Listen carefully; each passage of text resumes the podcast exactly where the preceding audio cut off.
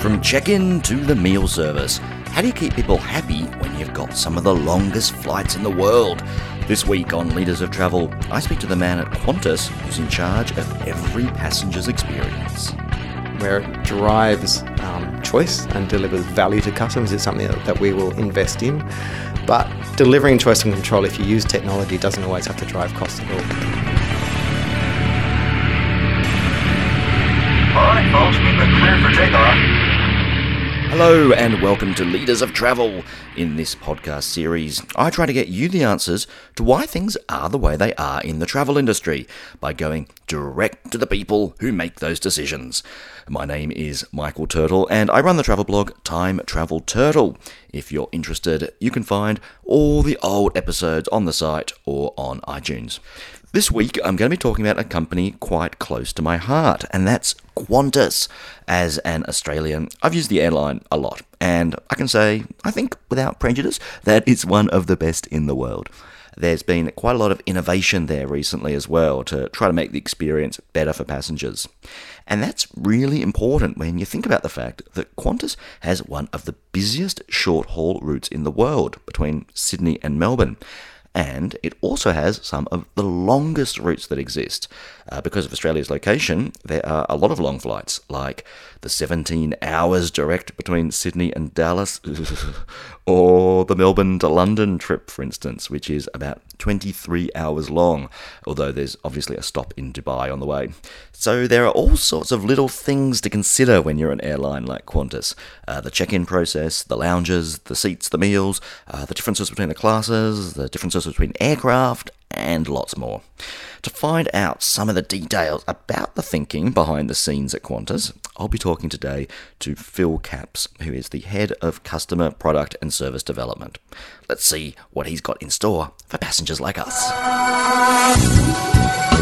All passengers intending travel should be through the door marked A3 at this time. Phil, thanks for joining the show this week. It's a pleasure.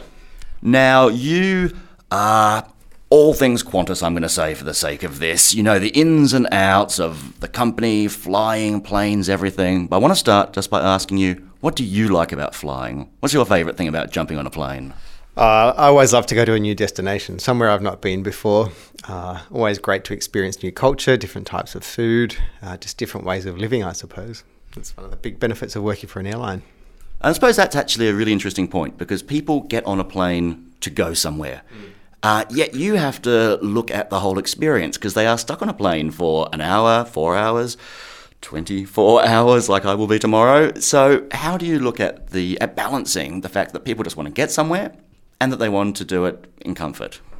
I think we take into account the fact that, as far as we're concerned, uh, it's not just about the destination, we're a means to the end. So it's our role to make sure that every interaction we have with customers throughout their entire journey is one that delivers value to them.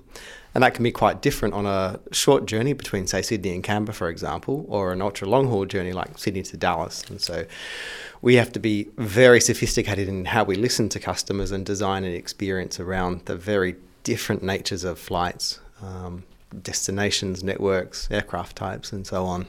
Great. You've just listed all the things I want to ask you about, so that's convenient. But before we jump into them, your title is the Head of Customer Product and Service Development. So, just so people understand, can you explain what you do here at Qantas? Yeah, sure. So, it's really looking at everything that a customer experiences during their time of their journey. So, more related to the physical journey as such, from the big from the point of, of check-in um, and selecting a seat and getting ready for the flight uh, through to baggage acceptance, how they go through security, the lounge environment, uh, and the lounge offering, uh, getting onto the aircraft, and then the cabin interior itself.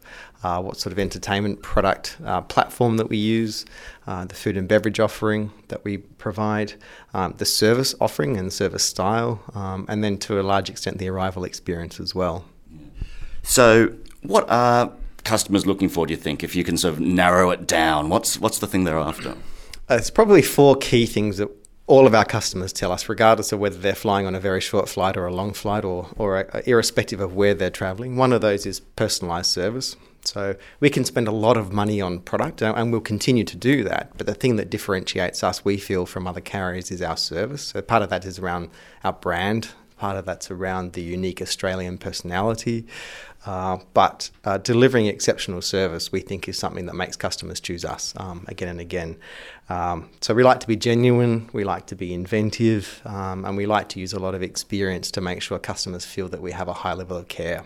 So, personalised service really important. Network and frequency is another really important part of the journey. Um, either flying on our own aircraft or using the, the partners that we have, be it um, you know Emirates or American Airlines or or some of our Asian partners as well. When you put all of that together, it's a very uh, robust offering of destinations and schedules that we can offer, and that's something that's really important for us, not just for our business purpose customers, but also for our leisure customers as well. They like that choice of where to fly. Um, during their journey, choice and control is something else that everyone needs. I think that the experience of flying itself is one where, as humans, we feel that we're losing a little bit of control. There's a lot of things that happen that we don't experience every day, even if we're frequent, frequent travelers. So, ways that we can then return choice back to customers, whether it's just, I want to eat in the lounge or on board, or I'd like to go to sleep now, or I'd like to change my seat from an aisle to a window. Anytime we can do that, we're putting choice back in the hands of customers. And control is also something that's important for customers to have. And it might even be when we've had a weather event and a flight hasn't been able to take off when we wanted it to. Um, offering customers choice on other alternative options uh, to get to where they want to be is, is really important as well. And the, sorry, sorry to interrupt. But I mean, on, on, some of those things you're mentioning, I think uh, are really interesting because if you know, if I'm a customer and I wanted to be able to choose the things I want, if I wanted some control, if I wanted to go to the lounge first rather than eat on board, so on so on. There's a there's a cost factor in that as well. I suppose I want to ask you so how you can deliver these things when it's not necessarily budget wise or budget sensible to, to do some of those things, but that's what people want. Yeah, good question. I think not all of that drives cost. In fact, if you can use technology to understand customers' needs and let them tell us earlier on what they're after, then we can build those needs straight into the operation. So we don't have to sort of double count for everything. We can make sure that we tailor the journey just for those customers. So, where it's important enough, we will always invest in it. Where it drives um, choice and delivers value to customers, it's something that we will invest in. But delivering choice and control, if you use technology, doesn't always have to drive cost at all. In fact, in some cases, you can deliver a, a better cost outcome, but have a substantially uh, you know, improved customer experience. Yeah, I mean, having nice flight attendants doesn't cost anything, but makes a real difference. And I know what you I know what you meant when you said it earlier. You get on a Qantas flight and I still think, oh, I'm going to Australia now. I, was on, I was on one the other day, and I hope this isn't a bad story, but the flight attendant came up and she's like, oh, I haven't flown on this plane before. I don't know where the plates are. Hang on, hang on, I'll be back in a second. I'll go find them. And for me as an Australian, I'm like, oh, that's really cute. I like that. I hope you do as well. I haven't got someone in trouble, have I? No, not at all. You know, we, we love it when our all of our frontline uh, employees actually show a true sense of what it is to be Australian. And as long as they're demonstrating real care, as long as they're delivering customers exactly what they want, and as long as they're doing that in a professional manner, we love that personality to, to shine through. That that's what makes us Qantas. Uh, but we'll always continue to invest in training and service training for, for our people as well. Uh, we know that when we invest a lot in service training, all of our advocacy and satisfaction scores show quite marked improvement. So we'll continue to do that for sure. Yeah. And um, I guess you mentioned it then before the difference between the classes, because I mean, this is what a lot of airlines are built on actually, having a, a top level business class that maybe attracts the higher paying customers, but then having a leisure class, economy class that is still popular and gets people to holiday. So, how do you, when you're looking at the whole product and the whole experience, compare the two? Do you sort of think of particular people almost, you know, like Jan's going on holiday to Bali and Bill's on a trip to New York, or how do you do it?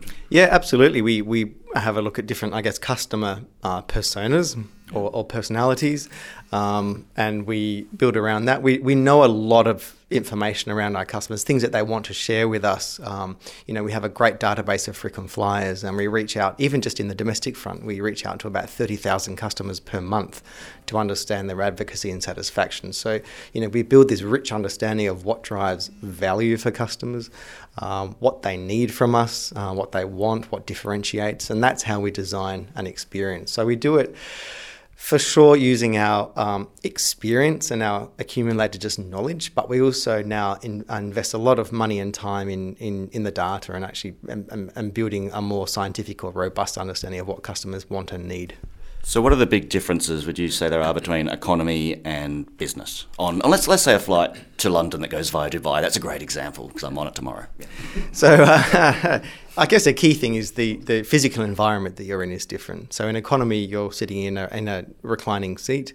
Um, so, we do everything we can to make sure that seat is as comfortable as possible. Uh, we work with ergonomists uh, to help shape the cushioning, for example, or the bolstering that might sit around the base of your spine. You know, we build a footnet into the back of our, the seat in front so you can actually cradle your legs. Um, but obviously, the, the physical seat structure will be different in economy versus um, business class, where we have a, a fully flat bed. Um, the entertainment experience, it might look slightly different in terms of the equipment, but actually the content is similar across both of the cabins. Um, meals are another area where we differ slightly. Just the, the physical space that we have in economy is less than what we have in, in business, so we're able we have more flexibility in business to uh, you know mix and match uh, meals to a customer's needs, or you know do more plating or meal preparation and cooking on board. Uh, but when we're trying to move away from some of those traditional constraints. So last year, for example, we um, introduced or completed the rollout of a new economy service where we removed trays from our long haul international product, which meant we could increase the meal size by about 50% from where it was before um, give more of a table setting experience rather than a traditional sort of plastic enclosed uh, economy meal experience. You still need to get rid of the um, person next to me and their elbows to, to make it really comfortable, though. oh, that's right. But what we do pride ourselves on is maximising our seat width on the aircraft to try and provide as much lateral separation as we can. Because we know that a sense of space is one of um, lateral separation, so across the aircraft, and also introducing things like, uh, you know, the wings on our seats or generous pillows that give a little bit of visual separation as well. Um, so yeah, absolutely. The, the meal service is a little bit different. We offer a different lounge experience to, to the different cabins as well, depending on where you're flying. Um, uh, so we have international business lounges that will be available for some of our, African flyers, but also those customers travelling in business. We have first lounges, we have premium lounges. So the lounge experience will also be a little bit nuanced depending on the cabin that you fly. But some of those traditional, I guess, um, uh, you know, indicators of cabin and class are being broken down and reshaped a little bit. Each class stands on its own and has a very defined product experience and service experience. Uh, but where you don't need that differentiation, uh, we're, we're removing that and, and offering more to our customers who are traveling in economy and premium economy than we would have ever before. Yeah. Is the idea that people travel in economy on a long haul flight on a holiday, say, and they they see the business class passengers going up the other end or up the top on an A380. They're going into the lounge, and the economy passengers think, next time, next time that'll be me. I'll do that. I'm sure there's a sense of that, even if I travel myself. There's always a sense of aspiration, I suppose. Uh, you know, a great offering that Qantas has is our frequent flyer program. We think it's one of the strongest programs in the world. So, um, you know, customers might purchase an economy fare but use a points upgrade, so that it means they get a chance to or an opportunity to try um, a different cabin uh, when they fly. Um, again, some customers might travel economy for leisure purposes and business or first for uh, for corporate purposes. Um, so I think it would be a mistake for us to assume an economy cluster, a customer is an economy customer always, and a business customer is always a business customer. They will change depending on their purpose of travel. Uh, but certainly, we you know we, we, we, accept that there will be a degree of aspiration there, and anything we can do to get customers to, to buy business fares, we will absolutely do. And you've there are different experiences even across the aircraft, which you, you also mentioned briefly then. And, uh, and I think a great example to look at is the difference between, say, the A380, which uh, everyone knows these huge, amazing, beautiful machines that um, mainly go towards Europe and North America. Is that right with Qantas? Uh, that's exactly right. Yeah. And the um, the A330s are probably the other ones. And I know, um, particularly business class, you've you've done a refit of a lot of these already, and you're rolling out the other ones. But um, but also just the, the experience even in economy. Like how how do you look um, at it from from your role, I suppose, to create maybe a fluid experience between the different planes for people who fly regularly, but still work within the different um, different sort of yeah, requirements. Yeah.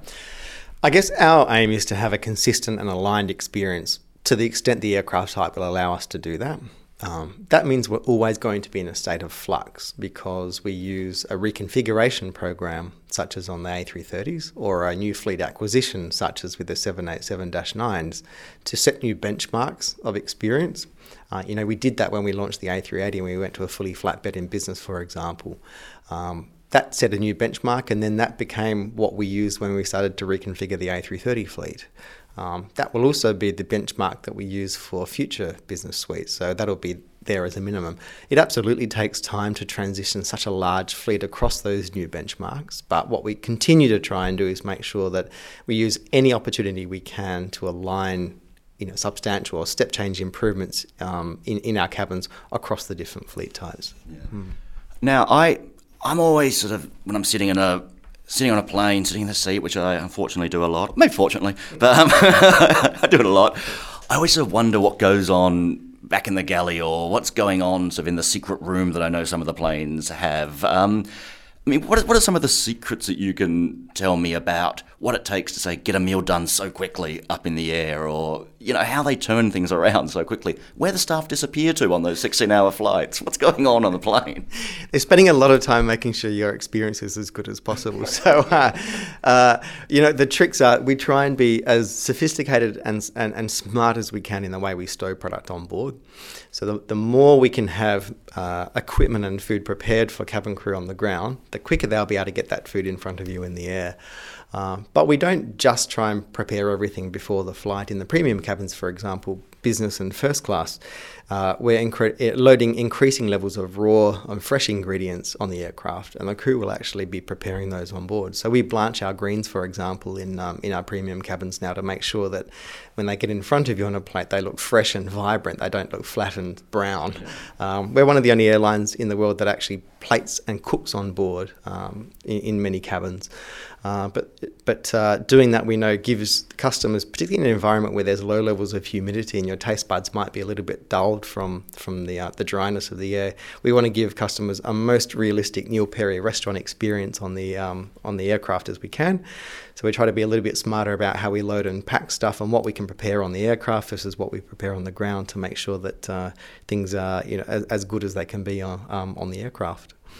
Um, so yeah, lots of smart stowage of equipment using um, simple, lightweight equipment, um, being yeah sophisticated in how we pack, um, and and and focusing on fresh produce in the air. I think are some of the tricks that we use. What innovations do you think we're seeing in the airline industry at the moment? Ones are specific specific to Qantas, but also just generally, because I mean there are other airlines doing other things. what, what what are the trends we're seeing now in 2016 and heading into the future? Do you think? For us, it's around I think using technology to deliver speed and ease. Um, so the other key things we talked about before remain true, but speed and ease is also something that's incredibly important to a traveller. And the more frequent you are, the more you value speed and ease in your whole journey. Um, so an example of where we've used technology to deliver speed and ease will be with auto check-in. So last year we introduced um, a, a, process where, particularly for, for domestic travellers, um, rather than making them or asking them to go to the uh, Qantas mobile site um, or an app to go through a check-in process, we actually invite them to complete their check-in um, and receive a boarding pass in just three clicks. And we'll do that in a couple of hours before they fly.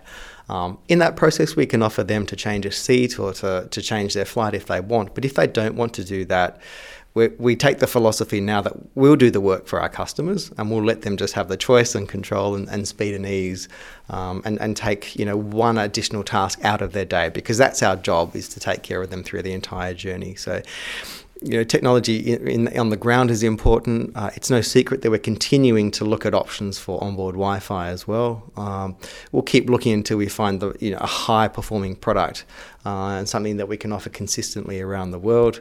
Um, but that's something that many airlines are, are focusing on now because we believe a lot of customers want to remain connected throughout their entire lives. And traditionally, the aircraft experience has been one of blackout or when other carriers have offered internet on board, it's been of a, a level of performance that's below what a customer would expect on the ground. Um, so that's another example of technology. I think we also um, have a, an app called the Red app, which we give to our frontline employees, where it provides them with a lot of smart customer information that they can then use on board the aircraft or uh, in lounges to um, to personalise a journey for customers, to recognise them whether it's been a birthday or um, to help them if they've had a particularly tight connection. So any of those ways that we can use technology back of house to deliver a more seamless experience to customers front of house are, are the things that we'll continue to focus on. So you basically just study up in the air with George Clooney and then replicate it all. that's one source of insight, that's for sure. But actually, when you look at that movie, a lot of the themes that he's talking about are consistent with every traveller. I think probably that, that movie was successful because everyone thought, oh, yeah, I do that. Yeah.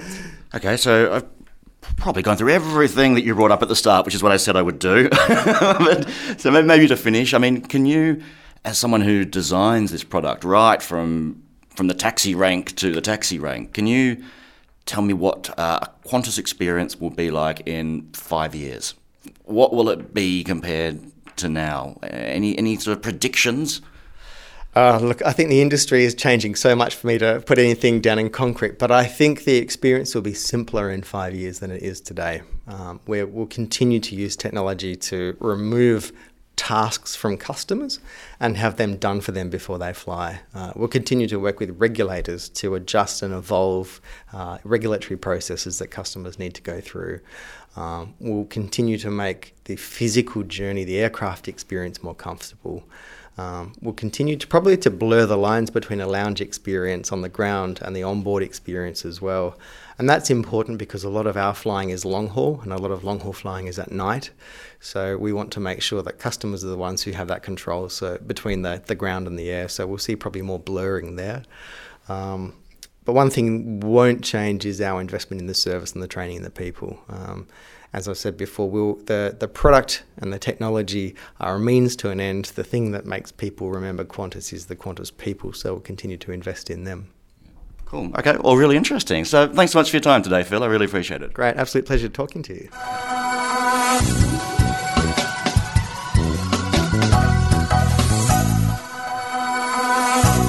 Phil Capps there, the head of customer, product, and service development at Qantas.